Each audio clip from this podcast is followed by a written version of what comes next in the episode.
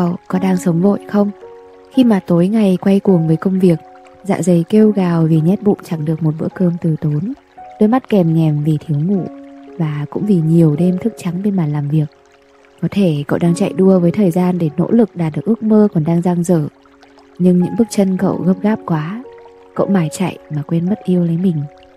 Vậy nên hãy để Tupperware giúp cậu làm điều đó. Tupperware là thương hiệu chuyên cung cấp những sản phẩm nhựa nguyên sinh, là giải pháp giúp lưu trữ và bảo quản thực phẩm thông minh, an toàn, từ đó tối ưu thời gian cho cậu. Quỹ thời gian mỗi ngày của cậu sẽ được cộng thêm, và cậu có thể dành những giờ phút đáng trân quý đó vỗ về đứa bé bên trong đang bị lãng quên, chăm sóc cho gia đình, cho bạn bè và cho cả thiên nhiên xung quanh mình. Còn bây giờ, hãy cùng Vì Sao Thế Nhỉ đến với tập podcast số này nhé. Vì sao Ferb không nói gì? Trong series phim hoạt hình nổi tiếng Phineas and Ferb, Ferb được Phineas miêu tả là một người hành động. He's more of a man of action. Cậu ấy ít nói, lạnh lùng và dường như không bao giờ có sự cấp bách thực sự nào có thể bắt cậu ấy phải mở miệng nói chuyện. Một số người cho rằng Ferb thực ra không nói gì, bởi vì Ferb là người Anh. Đa số người Anh đều nói chuyện vừa phải, nhã nhặn, kiểm soát tốt giọng nói của mình, không nói to và không thể hiện nhiều cử chỉ chân tay.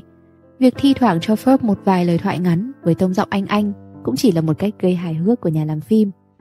Tuy nhiên, với niềm tin rằng a quiet person has the loudest mind, những người trầm lặng lại có tâm hồn ồn ào nhất, một số người cho rằng Ferb mắc chứng tự kỷ phi ngôn ngữ, hoặc ít nhất là ở trong phổ tự kỷ. Sau này, người ta lại có những giả thuyết mới cho rằng Ferb là một trong những nhân vật có lối sống theo chủ nghĩa khắc kỷ, và đây cũng là giả thuyết nhận được nhiều sự đồng tình nhất. Chủ nghĩa khắc kỷ, hay còn được gọi là Stoicism, một trường phái triết học được khai sinh ở Athens vào khoảng thế kỷ thứ 3 trước công nguyên. Nói đơn giản là lối sống này rèn luyện tinh thần con người cứng rắn và bình tĩnh hơn khi đối mặt với những nỗi đau và áp lực trong cuộc sống.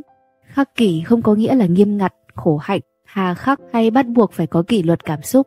Các nhà khắc kỷ hiểu được rằng họ cũng là con người, họ đều có cảm xúc, họ không phủ định cảm xúc của mình, nhưng họ biết cách để kiểm soát chúng. Họ tìm ra được sự bình thản trong tâm trí, the tranquility of mind, để không bị cuốn theo chiều gió trước vô vàn những cám dỗ và khó khăn của đời sống thường ngày. Trong cuốn sách Chủ nghĩa khắc kỷ của Matthew J. von Natta cũng có đề cập đến 4 đức hạnh mà các nhà khắc kỷ thường có: trí tuệ, dũng cảm, công bằng và tiết độ. Và nhân vật Ferb có đủ 4 đức hạnh của một nhà khắc kỷ thực thụ. Về trí tuệ, không có gì phải tranh cãi khi Ferb và Phineas đều là những đứa trẻ thông minh.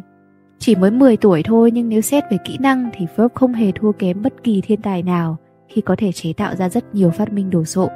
Cậu có khả năng chơi nhạc cụ, vũ đạo, thông thạo nhiều ngôn ngữ từ tiếng Pháp, tiếng Nhật, đến mức mà còn có thể nói được tiếng của người sao Hỏa. Xét về mặt dũng cảm, trong tập phim Quân đoàn xác sống của tiến sĩ Doof, ta cũng có thể nhìn thấy một Ferb sẵn sàng hy sinh để giúp Phineas và Isabella chạy thoát, tiếp tục nhiệm vụ cứu người dân trong thành phố. Isabella will make it. Ferb, no!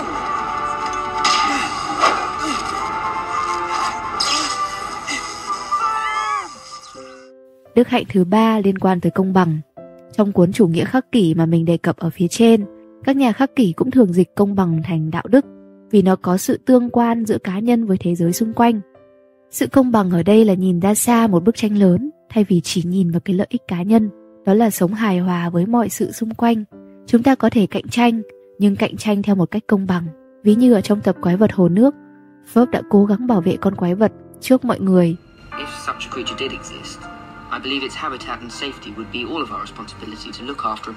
Dù sinh vật đó có tồn tại hay không, thì tôi tin rằng là chúng ta đều phải có trách nhiệm bảo vệ và chăm sóc nơi sinh sống và sự an toàn của nó. Và phẩm chất cuối cùng chính là tiết độ. Tiết độ ở đây được hiểu nôm na là biết đủ.